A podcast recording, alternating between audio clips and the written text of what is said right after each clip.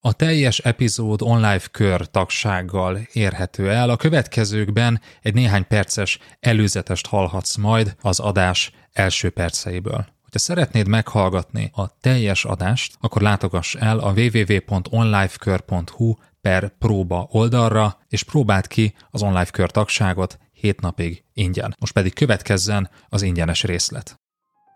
Mark Horstman idézi többször, nem amiatt kerülsz bajba, amit nem tudsz, hanem amiatt, amiről úgy gondolod, hogy tudod, de valójában nem úgy van. És itt is ez a helyzet. Új vezetőként egy problémás csapat élén. Első rész.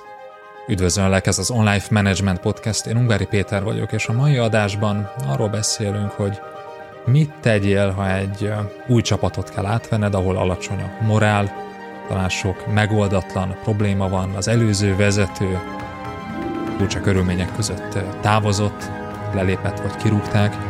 A lényeg az, hogy egy nehéz helyzetet örökölsz, és ezt kell sikerre vinned. Ebben a sorozatban ehhez adunk útmutatást üzlettársammal, Berze Mártonnal. Tarts velünk!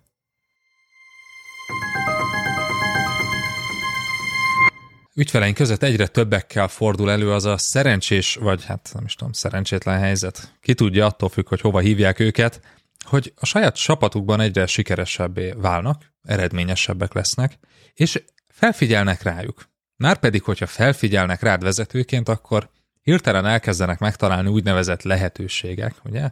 Az éjszakai telefonhívások. Kihívások, így van. Ez egy nagyszerű előrelépési lehetőség lenne, de néha az előre az egy picit hátra is van, legalábbis csapatszínvonalban, mert hogy ezek a hívások hogyan szoktak kezdődni?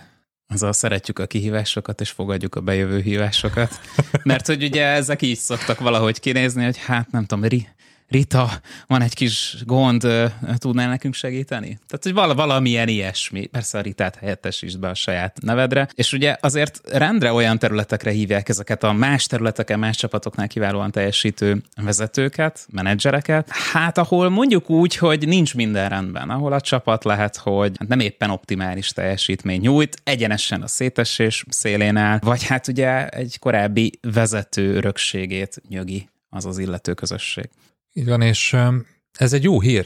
Hát ez elismerés, amikor egy problémához téged hívnak. Nyilván ez azt jelenti, hogy te tudod megoldani azt az adott problémát, legalábbis így látják a szervezetben, és ennek oka van, tehát nyilván kiemelkedsz a többiek közül, és meglepően kevés idő egyébként elég ehhez. Úgyhogy gratulálunk! Örülj neki, és ahogyan egy korábbi adásban, azt hiszem, hogy a szervezeti politikai hibákról szóló adásban említettük, erre érdemes igent mondani mert hogy ez új lehetőségeket nyit meg előtted. Így van, ez egy kiugrási lehetőség. És nagy reményeket fűznek hozzád. Te fogod majd ugyanis rendbe tenni ezt a csapatot, üzletágat. Tehát ez egy szép lehetőség. A probléma viszont az, hogy hát nem éppen ideális körülmények várnak ebben a csapatban. Igen, ebben a csapatban alacsony a morál, tele vannak felhalmozott és megoldatlan régi sérelmekkel. Lehet, hogy már aktívan keresgélik a csapattagok a következő helyet, tehát hogyha egy olyan vezető volt, aki az elmúlt másfél évben mondjuk pokollá tette az életüket, akkor ezért olyan nagyon hibáztatni se lehet őket, hogy már minden helyre elküldték az életrajzukat. Lehet, hogy vannak nagyon is aktív éles konfliktusok, vagy ki nem mondott fenszére még nem került sérelmek,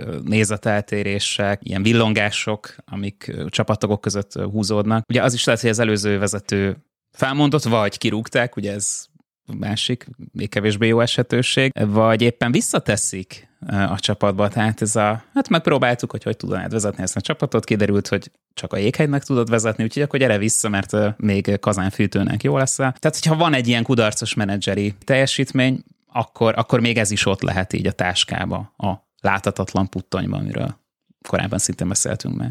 Így van, ez lehet, hogy az előző vezető hibájából fakadt. Lehet, hogy azért, mert a projektet valaki elkasszálta, és mindenki kedvetlen, valami másra rátették őket. Lehet, hogy nem hozták az eredményeket, vagy valamilyen belső elégedetlenség volt, volt egy munkatárs, aki furta a vezetőt, és elege lett, és egyszerűen csak lelépett. Lehet, hogy egy olyan csapatot kapsz, egyszerűen nem az a személy kapja az előléptetést, aki várta volna, hanem te érkezel helyette. Ugye ez nem olyan egyszerű helyzet.